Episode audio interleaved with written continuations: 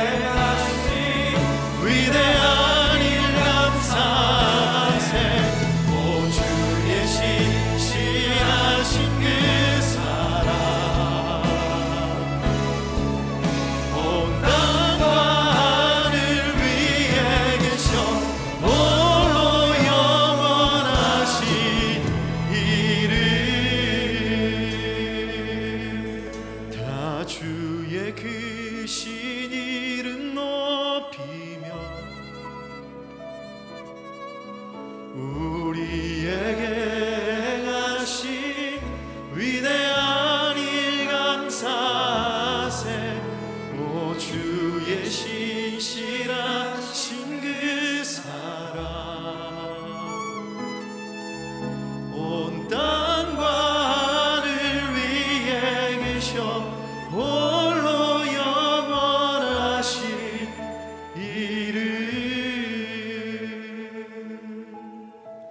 하나님 이 시간 우리에게 행하신 놀라운 일을 찬양하며 경배하며 나아갑니다.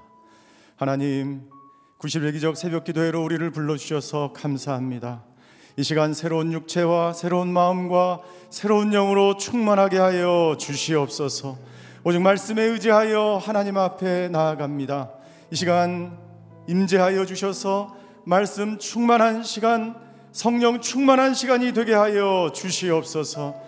오늘 말씀을 전하시는 이재훈 담임 목사님을 영육간에 강건하게 하여 주시고 오늘 하나님의 음성을 듣는 시간이 되게 하여 주시옵소서. 이 시간 각자 자신을 위하여 이 시간 기도회를 위하여 말씀을 전하시는 이재훈 담임 목사님을 위하여 함께 합심하여 기도하시겠습니다. 사랑의 하나님 감사합니다. 90회 기적 새벽 기도회 공동체 성경 읽기 생명의 나눔의 기적으로 우리를 초대해 주셔서 감사를 드립니다. 아버지 하나님 이 새벽 기도 시간에 자정하여 주시옵소서. 이 시간 하나님의 세미한 음성을 듣고 하나님의 말씀에 순종하며 하나님이 인도하시는 길로 나아가는 저희들 되기를 간절히 소원합니다. 아버지 하나님 그런즉 누구든지 그리스도 안에 있으면 새로운 피조물이라고 말씀해 주신 것처럼 아버지 하나님 우리가 오늘도 새로운 피조물로 하나님을 찬양하며 경배하며 나아가오니 이 시간 아버지 하나님 새로운 생명을 부어 주시옵소서. 아버지 새로운 말씀을 부어 주시옵소서. 새로운 성령으로 충만케 하여 주시옵소서. 이 시간 오직 기도함으로 하나님 보좌 앞에 무릎을 꿇고 나아갑니다 주여 아버지 하나님 그렇게 하나님 회개하며 하나님 앞에 나아가는 심령들마다 주여 아버지 하나님 찾아가 주시고 말씀하여 주시고 아버지 하나님 하나님 의뢰, 의로운 손길로 아버지 하나님 치유하여 주시고 회복시켜 주시고 그 모든 삶의 자리에 나타나셔서 아버지 하나님 하나님께 영광 돌리는 귀한 하나님의 사람들 될 수 있도록 주여 아버지 하나님이 역사하여 주시옵소서. 오늘 아버지의 하루도 말씀에 의지하여 아버지 하나님 앞에 나아갑니다. 아버지 하나님 주여 오늘도 우리에게 새 일을 행하실 아버지 광야의 길을 내시고 사막의 강을 내시는 그 하나님을 기대하며 하나님만을 의지하며 하나님만을 붙들고 하나님 앞에 나아가오니 이 시간 말씀하여 주시옵소서. 이 시간 성령의 기름을 부어 주시옵소서 하나님 감사합니다. 오늘도 은혜의 자리, 말씀의 자리, 새벽 기도회로 우리를 초청해 주셔서 감사를 드립니다. 하나님의 그 사랑이 우리를 새롭게 하는 줄 믿습니다. 하나님의 사랑이 우리를 변화시키는 줄 믿습니다. 오늘도 말씀으로 그 하나님의 사랑을 체험하는 저희들 되게 하여 주시옵소서. 오늘도 말씀에 의지하여 하나님 보좌 앞에 나아갑니다. 아버지 하나님 무릎 꿇고 거룩한 손을 들어 기도할 때 기도에 응답하여 주시고 오늘도 살아있는 생명의 말씀으로 우리를 충만케 하여 주시옵소서.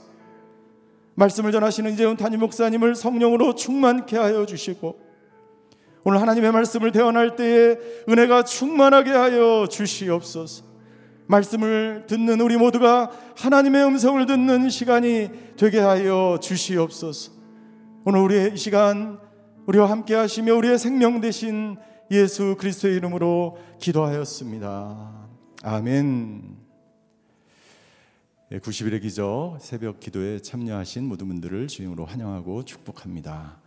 우리 옆에 분들에게 이렇게 인사하면 좋겠습니다. 소망의 복음을 굳게 잡으십시오. 소망의 복음을 굳게 잡으십시오. 아멘. 오늘 하나님께서 우리에게 주신 말씀은 마태복음 14장 13절에서 21절까지의 말씀입니다. 마태복음 14장 13절에서 21절까지의 말씀을 한 절씩 교독하시겠습니다. 제가 먼저 읽겠습니다. 이 소식을 들은 예수께서는 거기서 배를 타고 조용히 외딴 곳으로 가셨습니다.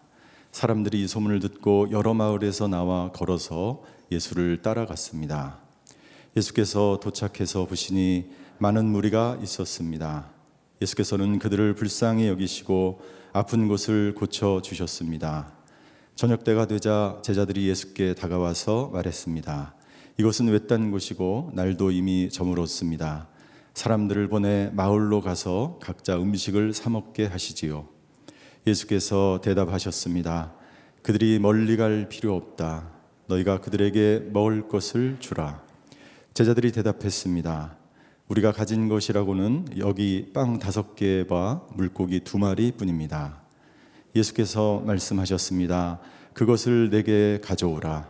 예수께서는 사람들에게 풀밭에 앉으라고 말씀하시고 빵 다섯 개와 물고기 두 마리를 들고 하늘을 우러러 감사 기도를 드리신 후 빵을 떼셨습니다.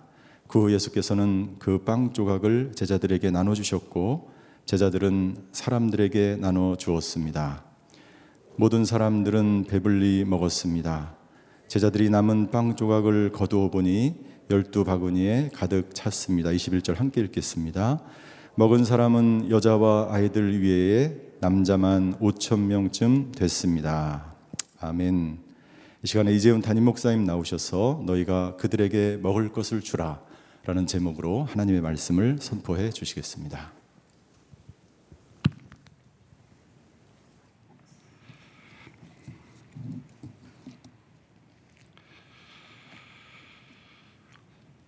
세례 요한의 죽음의 소식을 들으신 예수님께서는 조용히 외딴 곳으로 가셨습니다. 그것은 예수님의 마음속에 큰 슬픔이 임했기 때문일 겁니다. 예수님은 늘 언제나 조용히 외딴 곳을 많이 찾으셨습니다. 때로 많은 사람들이 예수님을 찾고 또 예수님을 왕으로 추대하기를 원하고 예수님에 대한 소위 세상적인 인기가 하늘을 향해 치솟을 때 예수님은 군중들의 그 심리에 넘어가지 않으시고 그럴수록 예수님은 조용히 외딴 곳으로 나아가셨습니다. 이것이 예수님께서 우리에게 보여주신 참된 영혼의 삶, 균형의 삶을 우리에게 보여주신 겁니다. 우리에게 이러한 조용한 외딴 곳이 있어야 합니다.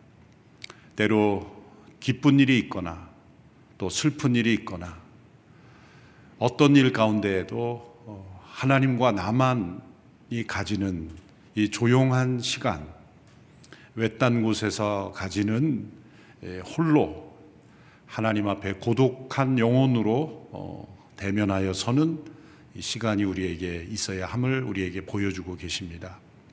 이것은 외로움의 시간이 아니라 예, 창조적인 고독의 시간입니다.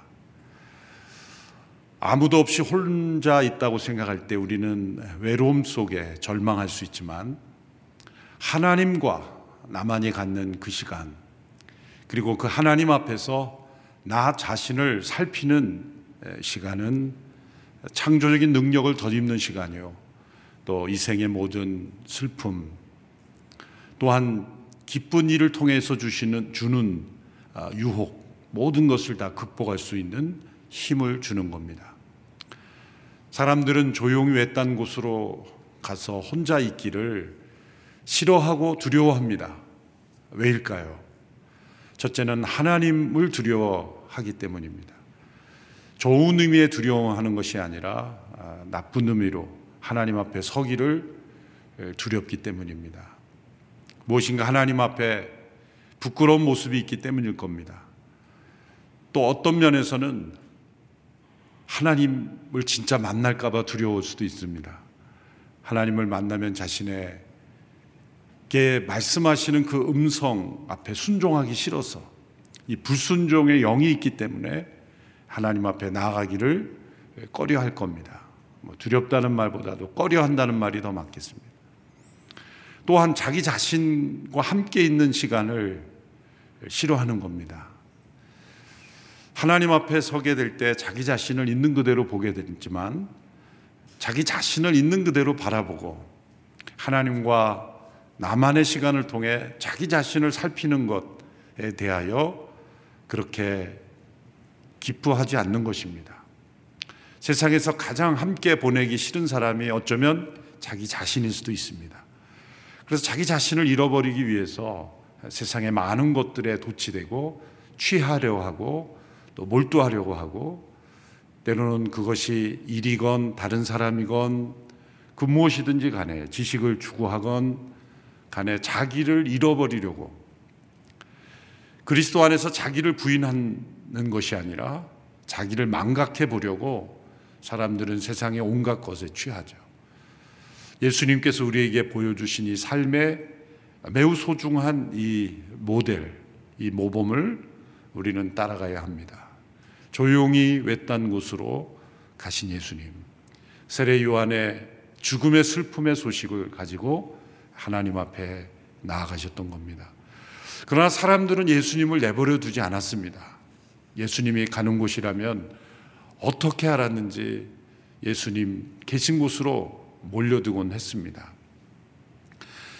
예수님은 그 많은 무리들을 또한 거절하지 않으셨습니다.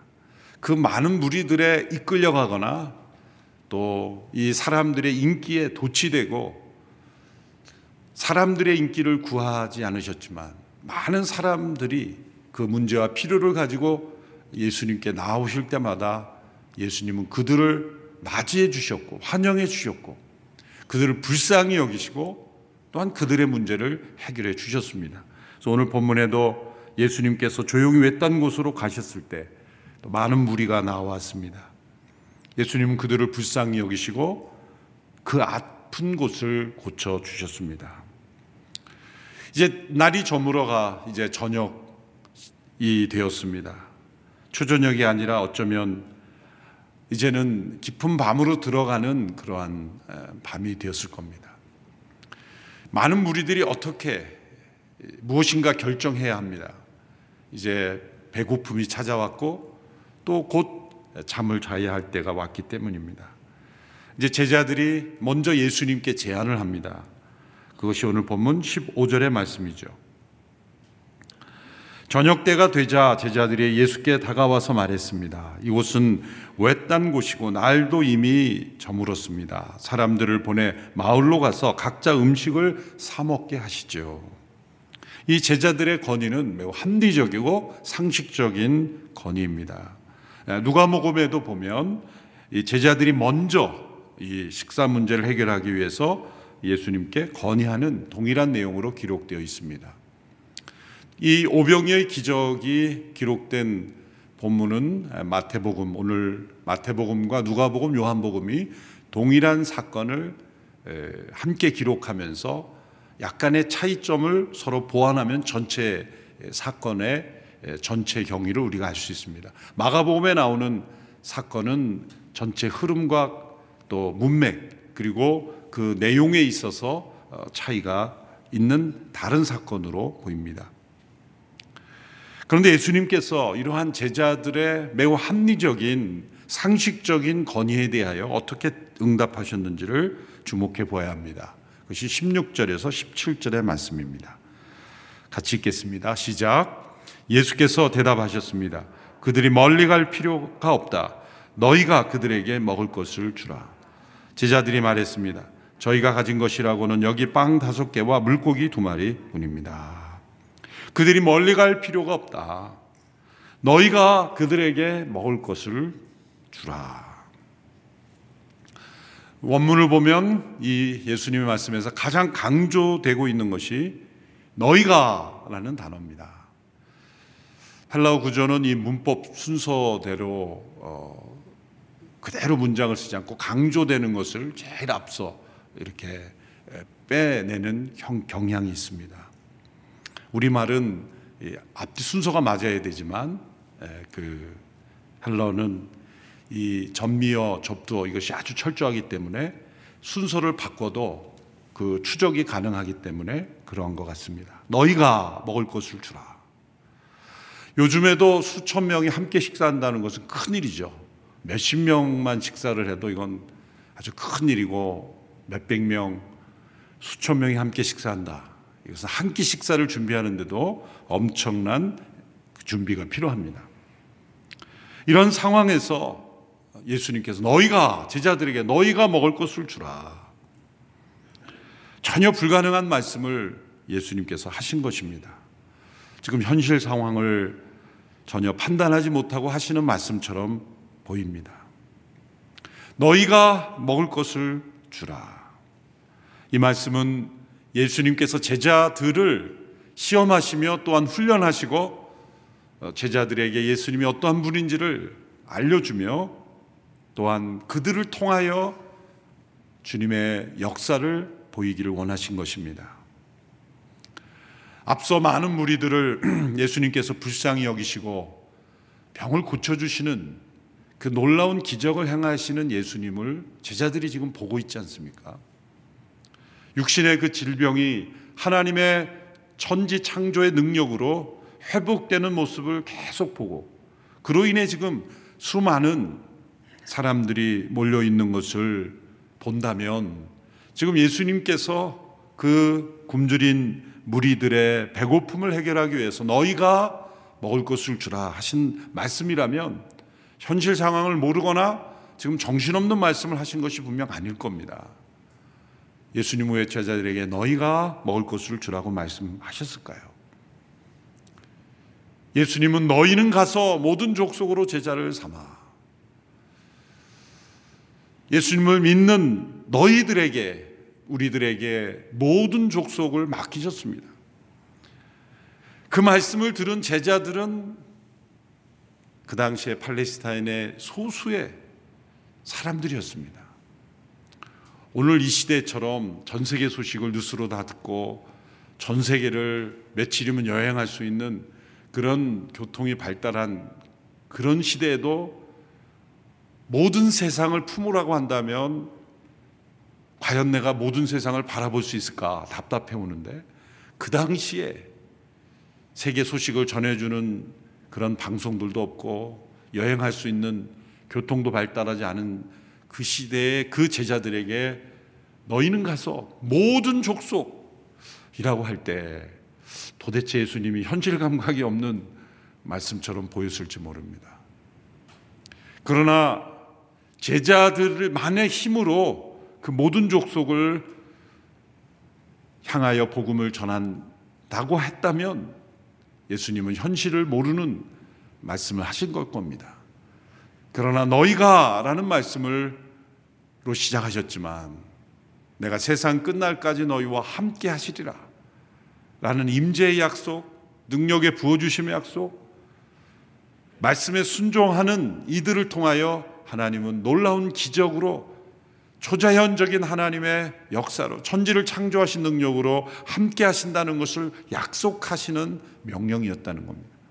그러면 너희가 먹을 것을 주라. 그런 것은 예수님을 배제하고 제자들끼리 어떻게 해보라는 말씀이 분명 아니죠.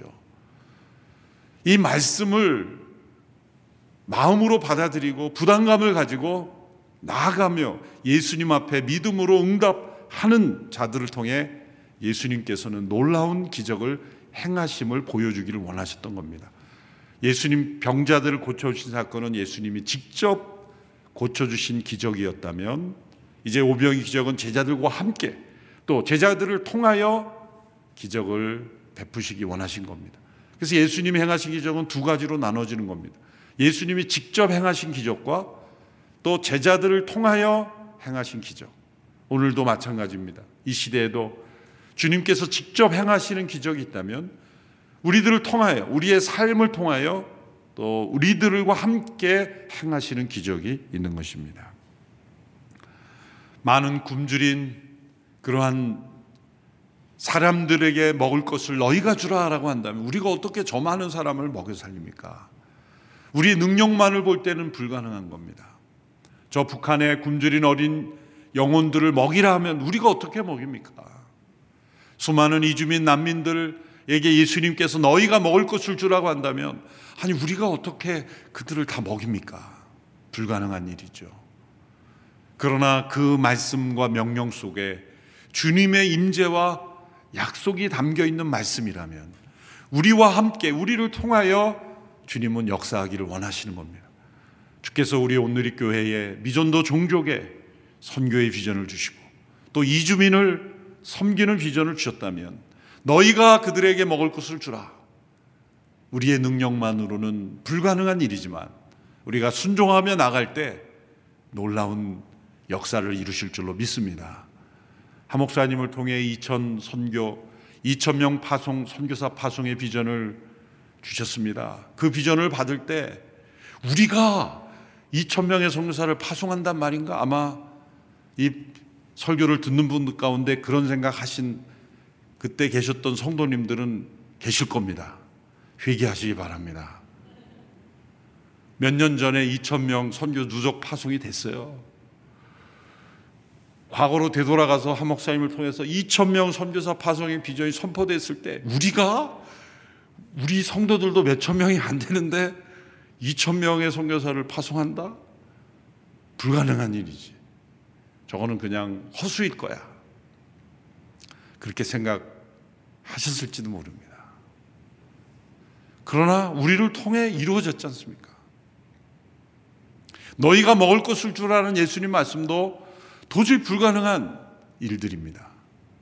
그런데 예수님은 그들을 통해 제자들과 함께 기적을 일으키기를 원하셨어요. 우리는 오병의 기적을 잘 알고 있지 않습니까? 그래서 예수님께서 제자들과 함께 제자들을 통하여 일하시는 기적이었습니다. 이때의 상황을 이제 마태복음뿐만 아니라 누가복음, 요한복음 이렇게 병합해서 함께 보아야 이 전체 사건을 알 수가 있습니다. 상세하게 설명하기는 시간이 없어서 핵심적인 부분만 설명해 드리면 요한복음에 보면 이 상황 가운데 이제 예수님께서 빌립이라는 제자를 주목하시고 질문하시는 내용이 나옵니다. 6장 5절 6절에 보면 예수께서 눈을 들어 많은 사람이 자기에게로 몰려오는 것을 보시고 빌립에게 말씀하셨습니다. 우리가 어디에서 빵을 사서 이 사람들을 먹이겠느냐? 예수께서는 빌립이 어떻게 하나 보시려고 이렇게 질문하신 것일 뿐 사실 자기가 하실 일을 미리 알고 있었습니다. 빌립을 시험하신 겁니다. 빌립이 어떻게 대답하나. 어디에서 빵을 사서 이 사람들을 먹이겠는가? 예수님은 어디에서 빵을 살 수 있느냐 물어보셨어요. 빌립에게 물어보신 것은 그곳이 빌립의 고향이었기 때문입니다. 그러나 더 중요한 것은 이 빌립의 대답이 바로 우리 모두가 가질 수 있는 아주 일반적인 태도를 잘 보여주기 때문일 겁니다. 빌립이 7절에서 이렇게 대답하죠. 요한복음 6장 7절에서 한 사람당 조금씩만 먹는다고 해도 200데나리온어치의 빵으로도 모자랄 겁니다. 동문서답이죠. 예수님 뭐라고 질문하셨습니까? 어디에서 빵을 사서 먹겠느냐? 근데 빌립은 얼마 들지를 계산한 거예요. 어디에서 그러면 빵이 많은 어떤 어디에 가면 빵 있을 겁니다. 대답하면 될 거를 속으로 빌립은 판단한 거죠. 예수님 돈도 없으시면서. 벌써 예수님의 주머니를 다 알고 있는 거예요. 내가 돈 없는 거 다 아시는데. 계산부터 한 거죠. 200데나리온 있어야 됩니다. 어디에서라는 질문에 얼마 들지를 계산하는 것. 이것이 바로 우리의 모습입니다. 세상적인 일에서 산술적인 계산이 가장 앞서는 것은 당연한 일이죠. 하나님의 나라의 역사에도 계산이 있어야 합니다. 하나님 나라의 계산은 하나님의 능력을 항상 그 계산에 포함하는 것입니다. 예수님께서 어디에서 빵을 살 수 있느냐 물으셨다면 비용을 걱정하지 말고 어디에서라고 대답했어야 되는데 우리의 불신앙은 언제나 예수님의 질문 자체를 바꿔버려요. 그래서 내가 알고 있는 인생의 경험과 상식으로 대답하는 거죠. 빌립은 자신의 계산에 하나님의 능력을 주님의 임재를 포함시키지 않았습니다. 이때 안드레가 한 소년이 가지고 있던 보리빵 다섯 개와 물고기 두 마리를 가져온 것을 우리는 잘 알고 있습니다. 안드레는 또 다른 본문에서 예수님께서 빵을 먹을 것이 있나 찾아보라 그랬을 때 열심히 찾은 겁니다. 빌립은 계산을 했지만 안드레는 찾아서 썼습니다. 그랬더니 한 소년이 보리빵 다섯 개와 물고기 두 마리, 우리가 말하는 대로 오병이어를 가지고 내놓은 것이죠. 저는 사실 좀 의심합니다. 과연 이 아이만 음식을 가지고 있었을까? 예. 대다수 일부 사람들이 대다수의 무리들 중에서 이 소년만 내놓은 것이지 안 내놓은 여러 사람들이 틀림없이 있었을 것이다. 이 순진하고 착한 소년이 자신의 음식을 내놓은 것이죠. 여기서 또 하나의 기적이 발견됩니다. 그것은 이 소년이 저녁 식사가 되도록 이 보리빵을 먹지 않고 가지고 있었다. 좀 웃으시라고 한 말인데 안 웃으시네요. 우리 학생 때 배고파서 쉬는 시간에 밥을 도시락을 먹던 기억이 나더라고요. 야, 어린 소년이 보리빵을 안 먹고 이 저녁 식사까지 있었다. 이것도 참 놀라운 일이죠. 안드레가 이 소년의 도시락을 예수님께 가져온 것 이것이 그래도 믿음의 반응이죠. 아, 빌립은 계산만 하고 200대 나리온 있어야 되는데 예수님 능력도 없으면서 그렇게 반응했죠. 안드레는 무엇인가 찾아서 주께로 가져왔죠. 그러나 그도 역시 마음의 의심과 회의가 있는 것은 마찬가지입니다. 이걸 가져와 놓고도 이렇게 많은 사람들에게 얼마나 소용이 되겠습니까? 역시 안드레 역시도 오병이어를 가져왔긴 가져왔지만 그 마음에 예수님께 대한 의심 또 회의가 있는 것은 마찬가지입니다. 빌립과 안드레 모두가 예수님이 기대한 믿음은 보여주지 못했습니다. 앞서 많은 무리들의 병을 고쳐주신 그 예수님의 기적을 보고도 현실의 이 문제 앞에서 우리는 계산이 앞서고 또 의심과 회의가 더 앞서는 것입니다. 누가 복음에 보면 예수님께서 50명씩 둘러 함께 하라 이렇게 말씀하셨어요. 50명씩 한 조를 짜서 50명이라는 것은 사실 이렇게 일어나는 일을 다 볼 수 있는 그런 사람들의 무리죠. 남자만 5천 명 정도라고 했으니 얼마나 많은 사람이 모였겠어요. 오늘 이 시대에도 정말 이런 신유의 기적이 계속 나타나고 많은 사람이 연속적으로 병이 고쳐진다면 아마 이거보다 더 모일 겁니다. 그 당시에 인구로 봐서 이 정도지. 오늘날 인구 밀집된 도시에서는 아마 더 많은 사람이 모여들 거예요. 그들을 50명씩에 둘러 앉아 있게 해라. 제자들이 기대한 예수님의 말씀은 어떤 음성이었을까요? 이 사람들을 다 돌려보내라. 50명씩 짝을 져 이제 돌아가라. 그것을 기대했을 겁니다. 그런데 예수님께서는 그 오병이어를 드시고 우러 축사하시고 감사 기도를 하시고 이 떡과 보리빵을 그 오병이어를 나눠주기 시작했습니다. 19절의 말씀입니다. 같이 읽어볼까요? 시작.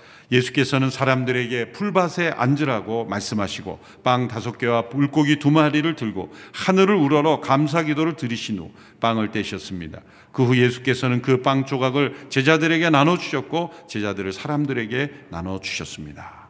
예수님께서 제자들에게 나눠 주시고 제자들이 또 사람들에게 나누는 과정을 통하여 기적이 나타난 겁니다. 지금 한계 상황 속에서, 궁핍 속에서, 결핍 속에서, 우리의 능력을 해결할 수 없는 그 문제 앞에서 주님의 임재, 주님의 말씀, 주님의 기도, 주님의 기적이 나타난 것입니다. 예수님은 영혼이 중요한 것이지 먹는 것이 무엇이 중요하냐 말씀하지 않으셨습니다. 육신의 질병을 고쳐주셨고 또한 육신의 배고픔도 해결해 주셨습니다. 그리고 모두가 다 배불리 먹게 되었습니다. 빌립은 조금씩만 나눠줘도 200데나리온이 들겠다. 조금씩만 먹는 것을 상상할 뿐이었지만 예수님이 일으키신 기적은 모두가 원하는 만큼 배불리 먹을 수 있었습니다. 이것이 천지를 창조하신 하나님의 능력이요. 그분의 독생자 예수 그리스도의 능력이었습니다. 사람들은 이런 기적을 믿지 않는 이유는 자연 법칙에 어긋나기 때문이라고 말합니다. 그러나 자연이라고 부르는 것을 가만히 유심히 관찰해 보면 그 속에는 우리가 행할 수 없는 기적이 연속되어 일어날 뿐입니다. 작은 씨앗이 썩어져 새로운 생명으로 열매 맺는 것, 한 생명이 잉태되는 것, 이 우주 만물이 조화와 질서 속에 움직이는 것, 지구 중심에서 끌어당기는 소위 중력의 법칙이라고 하는 것으로 우리가 지금 이렇게 앉아 있는 것, 이 모습을 지구 반대편에서 이렇게 보면 우리는 지금 이 허공으로 떨어져야 되는 거예요. 의자에 앉아 있는 게 아니라 붙어 있는 겁니다. 이 모든 만물의 질서 속에 자연이라고 부르는 우리가 당연하다고 여기는 우리는 자연을 당연이라고 생각하는데 자연은 당연이 아닙니다. 만물을 붙드시는 하나님의 능력으로 하나님의 붙잡으심 속에서 자연은 움직여지고 있는 겁니다. 과학자들이 말하죠. 이 지구의 각도가 조금만 움직여도 우리는 생존할 수 없어요. 지구의 온도가 몇 도만 올라도 엄청난 대격변으로 우리는 다 생명을 잃게 됩니다. 모든 것이 어떻게 움직여질까요? 우연과 자연으로 아닙니다. 만물을 창조하시고 만물을 붙드시고 노아와 맺으신 이 만물을 보존하시겠다고 하시는 하나님의 보존의 은혜로 지금 우리가 존재하고 있는 거예요. 그래서 이 모든 우리의 일상 속에 숨어 있는 자연이 우리가 호흡하고 우리가 누리고 있는 모든 것들이 다 천지를 창조하신 하나님, 우리가 표현할 때는 초자연적인 하나님의 기적의 역사인 것입니다. 또한 우리의 신앙의 중심에는 그 기적이 있습니다. 천지를 창조하신 하나님의 기적, 성육신하신 예수 그리스도의 기적, 죽은 자 가운데서 다시 살아나신 부활의 기적. 우리의 모든 신앙의 중심에는 이 기적이 있어요. 우리는 그것을 초자연이라고 말하고 그 초자연은 자연 과학 법칙으로는 증명되지 않는 것은 일어날 수 없다고 말하지만 우리가 자연 법칙이라고 하는 그 속에 숨어 있는 이 엄청난 초자연적인 이 기적의 역사를 사람들은 간과하고 있는 것입니다. 너무나 익숙하고 너무나 반복되는 은혜이기 때문입니다. 그러므로 우리에게 일어나는 이 모든 일상 속에 숨어 있는 하나님의 임재하심을 우리는 깊이 바라볼 수 있어야 합니다. 우리의 문제 속에 임하신 하나님의 역사하심을 우리는 바라볼 수 있어야 합니다. 그런데 이 사건은 기적과 배부름으로 끝나지 않습니다. 동일한 기적으로 기록된 요한복음으로 가서 예수님은 이 배불리 먹여주신 사건 직후에 매우 중요한 말씀을 하셨죠. 요한복음 6장 12절의 말씀입니다. 우리 같이 한번 읽어볼까요? 시작. 그들이 모두 배불리 먹은 후에 예수께서 제자들에게 말씀하셨습니다. 남은 것은 하나도 버리지 말고 모아두라. 남은 것은 하나도 버리지 말고 모아두라. 그래서 모았더니 열두 광주리가 되었습니다. 남은 것을 거두고 버리는 것이 없게 하라는 주님의 말씀이 오병여를 가지고 오천 명을 먹이신 예수님의 기적 이상으로 놀라운 말씀이에요. 앞으로 음식이 부족하면 똑같이 기적을 계속 일으켜 주시면 되는 분이 왜 남은 것을 죽게 하라? 그것은 능력이 부족한 인간들이 하는 모습이 아닙니까? 기적을 일으켜서 5천 명을 일으키 먹이신 예수님의 모습과는 어울리지 않는 것 같습니다. 그러나 기적을 일으키신 능력으로 역사하신 예수님, 그 예수님의 능력 이상이나 더 위대하신 예수님의 능력과 성품을 우리에게 보여주시는 겁니다. 첫째로 그 이유는 하나님 안에서 예수 그리스도 안에서 이 자연과 기적은 하나로 연결된다는 것을 우리에게 알려주시기 때문입니다. 기적으로 만드신 빵은 그냥 환상 속에 배부름만 주는 환상의 빵이 아니라 주어 담고 보관하고 내버려 두면 썩는 자연과 하나 된 빵이었다는 걸 말씀하는 거죠. 하나님의 기적은 자연 법칙을 절대로 깨뜨리지 않는 것이라는 겁니다. 깨뜨릴 필요가 없는 것입니다. 기적으로 만들어진 빵도 먹으면 똑같이 자연적 빵과 같이 소화의 과정을 통하여 우리의 몸의 일부가 되는 것입니다. 버려두면 썩게 되는 것입니다. 하나님의 기적은 어떠한 기적이든지 이 자연의 영역에 들어오는 순간 자연과 하나 돼요. 자연의 법칙에 순종합니다. 그래서 C.S. 루이스가 말하기를 기적을 이렇게 정의했죠. 기적이란 자연의 패턴을 중단시키는 예술이 아니라 그 패턴 속으로 새로운 사건들을 들여오는 예술이다. 동정녀 마리아의 몸에서 태어난 예수님은 임신 기간을 다 거쳐서 출산했어요. 세상에 헛된 신하들은 알을 까고 나오죠. 위대한 사람일수록 하늘에서 떨어지고 어디서 튀어나오고 바닷속에서 튀어나오고 그러나 하나님의 모든 기적은 자연과 하나 되는 겁니다. 기적과 자연이 서로 충돌되지 않는 것은 모두가 하나님의 능력이기 때문입니다. 그리고 우리가 자연이라고 부르는 모든 그 일상 속에 하나님의 기적이 역사하고 있는 것이기 때문이에요. 그러므로 우리는 내가 원하는 것을 당장 얻는 기적을 바라지만 그 이전에 그러한 기적을 체험하려면 사실 매일 일어나는 반복의 일상 속에 숨어 있는 하나님의 기적, 우리가 호흡하는 기적, 우리에게 생명을 주신 기적, 우리에게 호흡할 수 있는 공기를 주시고 우리가 살아갈 수 있는 모든 것 쪽에 이 자연의 일반의 은총 속에 숨어 있는 하나님의 기적 속에 우리가 먼저 놀라고 감사하고 감격해야 한다는 거예요. 그것이 남은 것을 거두게 하시는 뜻입니다. 둘째로 예수님 말씀을 통해 배부름의 위험을 경계하고 계십니다. 배불리 먹은 사람들에게 예수님께서 버리는 것이 없게 하라.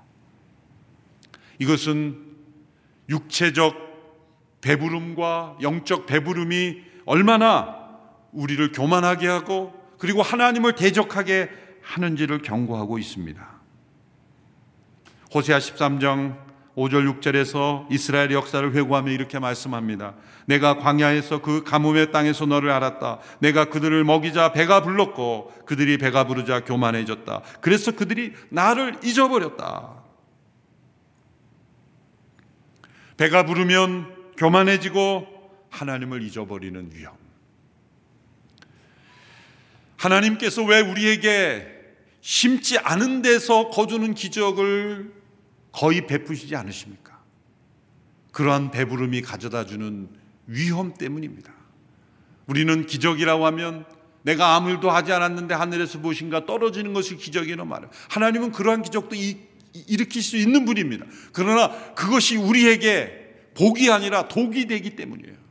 참된 복은 심은 데서 거두는 그 하나님의 일반의 법칙, 자연 법칙이라고 말하는 그 과정 속에 하나님의 능력이 숨어 있음을 깨닫고 부지런히 심고 전략하고 아끼고 그리고 남은 것을 버리지 않고 모아두는 그 절제와 그 훈련의 믿음과 영성이 또 다른 기적을 향한 출발이라는 것을 깨닫게 해주시는 겁니다.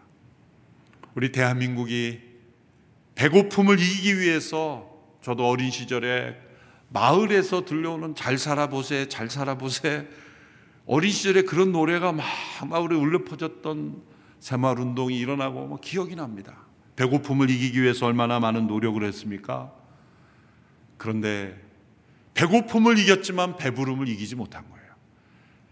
배고픔보다 이기기 힘든 게 배부름입니다. 배고프면 열심히 일하면 이길 수 있지만 배부르면 이기지 못해요. 그것은 하나님을 경외해야만 이길 수가 있는 유혹이기 때문입니다. 자, 배부른 이들이 어떻게 했는지 요한복음에서는 이렇게 말하죠. 15절에 보면 예수님을 강제로 왕을 삼으려 했어요. 배부른 자들의 모습이에요. 이것은 배고픔을 해결해 준 예수님만 있으면 평생 굶지 않고 일하지 않고 심지 않고 일하지 않고 노력하지 않고 살 수 있다라는 이 생각이 들어갔기 때문에 예수님을 왕으로 삼으려는 거예요. 이들이 추구한 것은 예수님을 만왕의 왕으로 경배한 것이 아니라 실상은 자기 자신의 배부름을 추구한 거예요. 예수님께서 6장 26절에 지적하셨잖아요. 내가 진실로 진실로 너에게는 너희가 나를 찾는 까닭은 표적을 본 까닭이 아니요 떡을 먹고 배부른 까닭이다. 배부름을 추구하기 위해 하나님을 찾는 것은 신앙이 아니라 우상 숭배라는 것입니다. 예수님을 도구로 사용하라는 거예요. 세상의 지도자들은 배부름을 약속합니다. 나를 왕으로 삼아주면 너희들에게 배부름을 주겠다. 믿으시면 안 됩니다. 매우 위험한 것입니다. 내가 힘써 일하고 노력하고 하나님의 이 자연의 일반 법칙 심은 대로 거두게 하시는 것이 얼마나 기적인지 여러분 심은 대로 거두는 것이 기적임을 믿어야 합니다. 왜냐하면 심어도 거둬지지 않는 경우가 많기 때문이에요. 내가 콩을 심었더니 콩이 나왔다. 기적입니다. 왜냐하면 심은 대로 거두지 못하는 파괴된 질서 속에 우리는 살아가고 있기 때문이에요. 내가 심어도 누군가 훔쳐갈 수 있고, 내가 심어도 자라지 않을 수가 있고, 내가 심어도 자연이 환경이 뒷받침되지 않으면 열매를 맺을 수가 없기 때문에 내가 심은 대로 거둔 것이 놀라운 기적임을 깨달을 때, 그리고 남은 것을 버려두지 않을 때, 하나님께서는 또 다른 기적으로 우리의 삶을 인도하실 것입니다. 이렇게 하나님은 우리와 함께 우리를 통해 이 땅에 기적을 일으키시길 원하십니다. 심지 않은 데서 거두는 기적은 이처럼 백성들을 예수님을 왕으로 삼으려 자신의 배부름만을 추구하는 그러한 잘못된 모습으로 빠져버린 것입니다. 예수님의 불쌍히 여기시고 베풀어 신 기적을 오용하는 모습으로 나은 것입니다. 이 말씀을 통하여 우리가 참되신 하나님 앞에 올바로 나아가는 우리 모두가 되기를 바랍니다. 참된 기적을 추구하는 저희들이 되기를 주님의 이름으로 축원합니다. 기도하겠습니다. 하나님 아버지 주님께서 임재하신 이 역사를 통해 우리에게 참된 기적의 의미를 깨닫게 하시고 우리의 삶에 어떠한 믿음으로 나아갈지를 알려주시니 감사합니다. 우리에게 참으로 하나님의 기적을 볼 수 있는 믿음의 눈을 허락하시고 그 기적의 통로가 될 수 있는 삶이 되게 하여 주옵소서. 예수님의 이름으로 기도하옵나이다. 아멘. 이 시간 말씀을 기억하면서 저희들 같이 기도하는 시간 갖기를 원합니다. 예수님께서 우리에게 베풀어 주시는 기적은 인간의 생각과 상식을 초월하는 기적인 줄 믿습니다. 하나님, 나의 생각과 상식을 뛰어넘어 기적을 베푸시는 그 예수님을 만나는 저희들 되게 하여 주시옵소서. 90일 기적 이 새벽 기도의 기간 동안 아버지 하나님 나의 인생 가운데 내 가정 가운데 이 나라와 민족 가운데 예수님의 참된 기적이 일어나게 하여 주시옵소서. 우리 다 같이 합심하여 기도하시겠습니다. 사랑의 하나님, 오병이의 기적을 통해서 우리에게 말씀해 주셔서 감사를 드립니다. 아버지 하나님, 우리에게 찾아오시고 우리에게 다가오셔서 기적을 베풀어 주시는 그 하나님의 능력, 아버지 하나님 이 기적의 믿음으로 응답하는 저희들 되게 하여 주시옵소서. 아버지 하나님 우리 힘으로 우리 능력으로 아버지 하나님 이 땅 가운데 그 어떤 것도 아버지 하나님 주여 예수님의 능력을 경험할 수 없음을 고백합니다. 아버지 하나님 주여 우리가 누리는 이 모든 것이 하나님의 은혜이요 하나님의 기적이요 하나님이 행하시는 능력인 줄 믿습니다. 아버지 하나님 천지를 창조하는 기적 성육신의 기적 부활의 기적이 나의 삶에 나타나게 하여 주시옵소서. 아버지 하나님 주여 오병이의 기적을 베풀어 주시는 그 예수님. 아버지 하나님 주여 한 아이의 작은 헌신을 통해서 아버지 하나님 수천 수만 명이 아버지 먹고도 남는 이 기적 아버지 하나님 그 작은 헌신이 기적을 만들어내는 줄 믿습니다. 우리의 삶의 모든 곳곳에서 기적을 행하시는 기적을 경험하 기 원하시는 그 예수님의 마음 저희가 깨닫게 하여 주시옵소서. 믿음으로 행하는 자만이 아버지 하나님 그 초자연적인 기적을 날마다 경험하며 살아가는 줄 믿습니다. 하나님의 말씀에 응답하며 하나님의 말씀을 온전히 신뢰하며 하나님의 말씀을 온전히 믿는 저희들 되게 하여 주시옵소서. 아버지 하나님 우리의 삶에 우리의 가정에 우리의 자녀들에게 아버지 내 일터와 나의 사역과 나의 사업에 아버지 하나님 예수님의 기적 을 경험하는 저희들 되게 하여 주시옵소서. 하나님과 진정 만날 때에 하나님의 말씀을 진정 우리가 받아들일 때에 하나님의 말씀을 진정 우리가 믿을 때에 이 기적이 일어나게 되는 줄 믿습니다. 아버지 하나님 오늘도 그 기적을 사모하며 그 기적이 이루어질 것을 믿으며 그 기적을 아버지 하나님 내가 우리의 삶 속에 체험하는 오늘 하루가 될 수 있도록 아버지 하나님 역사하여 주시옵소서 이 시간 두 번째 기도할 때에 자기 자신의 손을 얹고 기도하기를 원합니다. 아버지 하나님, 우리는 너무 배불러 있습니다. 아버지 하나님, 우리는 너무 풍요한 세상에 살아가고 있습니다. 아버지 하나님, 우리는 하나님의 은혜를 잊어버리며 살아가고 있습니다. 이 모든 것이 하나님의 은혜임에도 불구하고 우리는 교만하며 우리는 절제하지 못하며 우리는 겸손하지 못했음을 고백합니다. 아버지 하나님 주여 이 시간 찾아와 주셔서 아버지 우리 모든 죄악을 사하시며 우리를 용서하시며 하나님의 은혜 하나님의 기적 저희가 체험할 수 있도록 아버지 겸손한 마음 온유한 성품 예수님과 같은 마음을 우리에게 부어 주시옵소서. 그때 우리에게 오병의 기적이 일어나는 줄 믿습니다. 주여 함께하여 주시옵소서. 각자 자신의 죄를 회개하며 우리의 배부름을 회개하며 합심하여 기도하며 나아가시겠습니다. 사랑의 하나님 주여 오늘 말씀 아버지 하나님 우리에게 주신 것 감사합니다.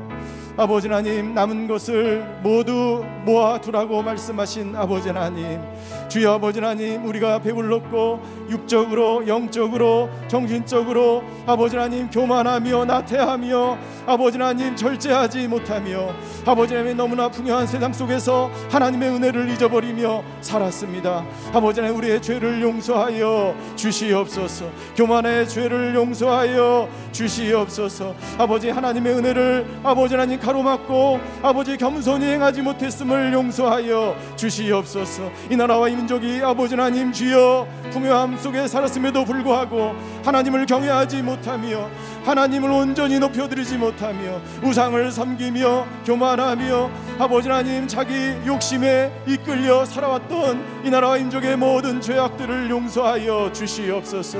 아버지 하나님 주여 교만을 내려놓고 모든 우상 숭배를 내려놓고 아버지 하나님 자기 자 신을 내려놓고 오직 하나님만을 경외하며 하나님만을 예배하며 하나님께 영광 돌리는 이 나라와 이 민족 될 수 있도록 주님이 역사하여 주시옵소서. 그때 아버지의 오병이어의 기적이 예수님의 초자연적인 기억이 일상 속에서의 그 기적이 우리의 삶 속에 나타나게 되는 줄 믿습니다. 주여 아버지 하나님 회개하며 나아가는 심정들마다 주여 역사하여 주시고 다스려 주시고 그 하나님께서 행하시는 기적 체험할 수 있도록 주여 아버지 하나님 역사하여 주시옵소서 이 시간 마지막으로 기도할 때 다 같이 그 자리에 일어나서 기도하기를 원합니다.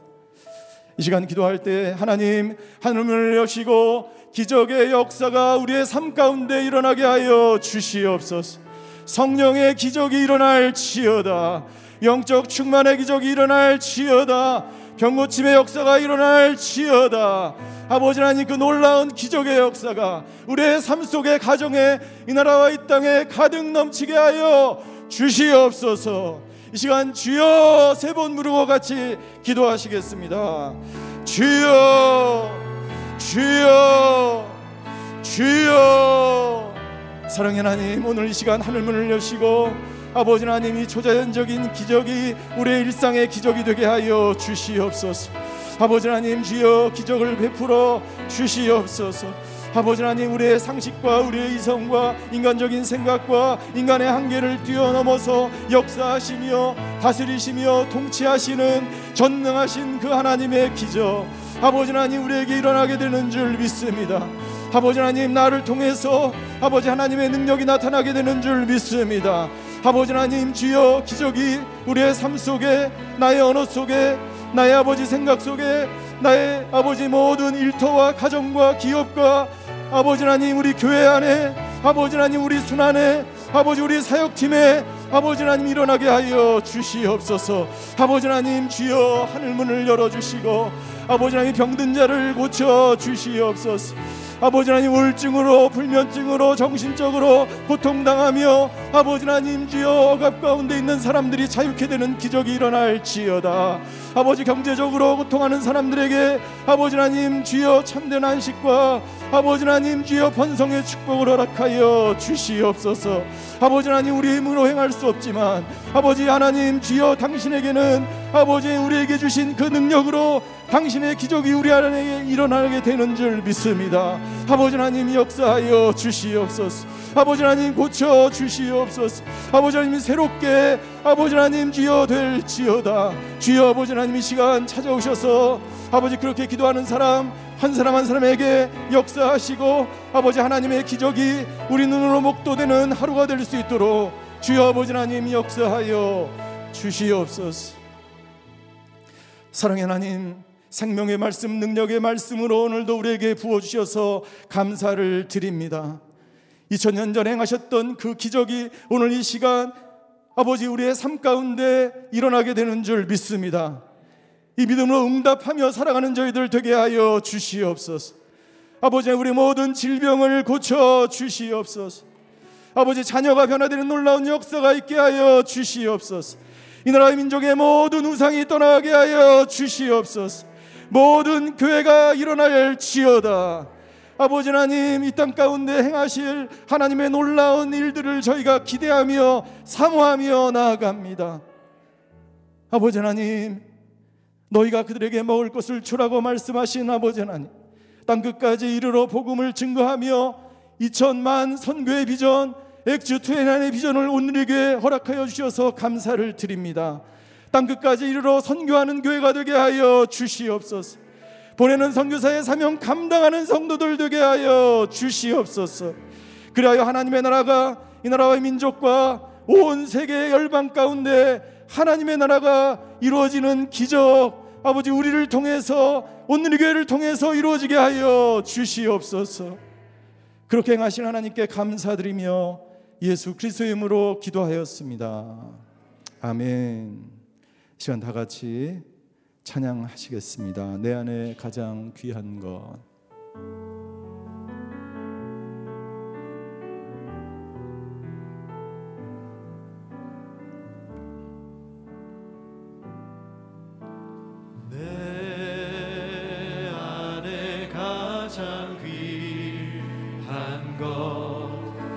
예수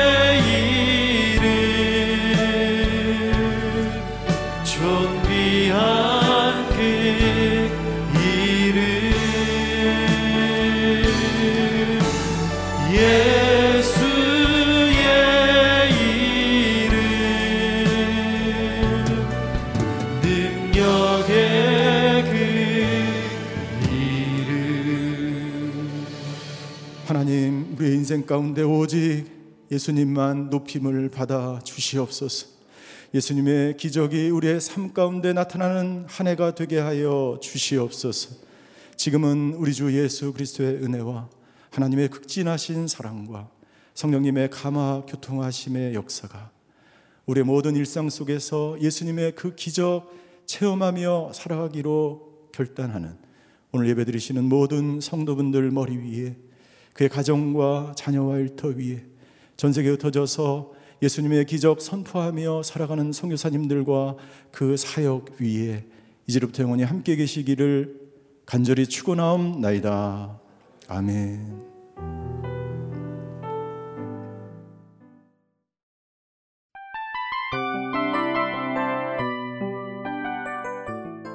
이 프로그램은 청취자 여러분의 소중한 후원으로 제작됩니다.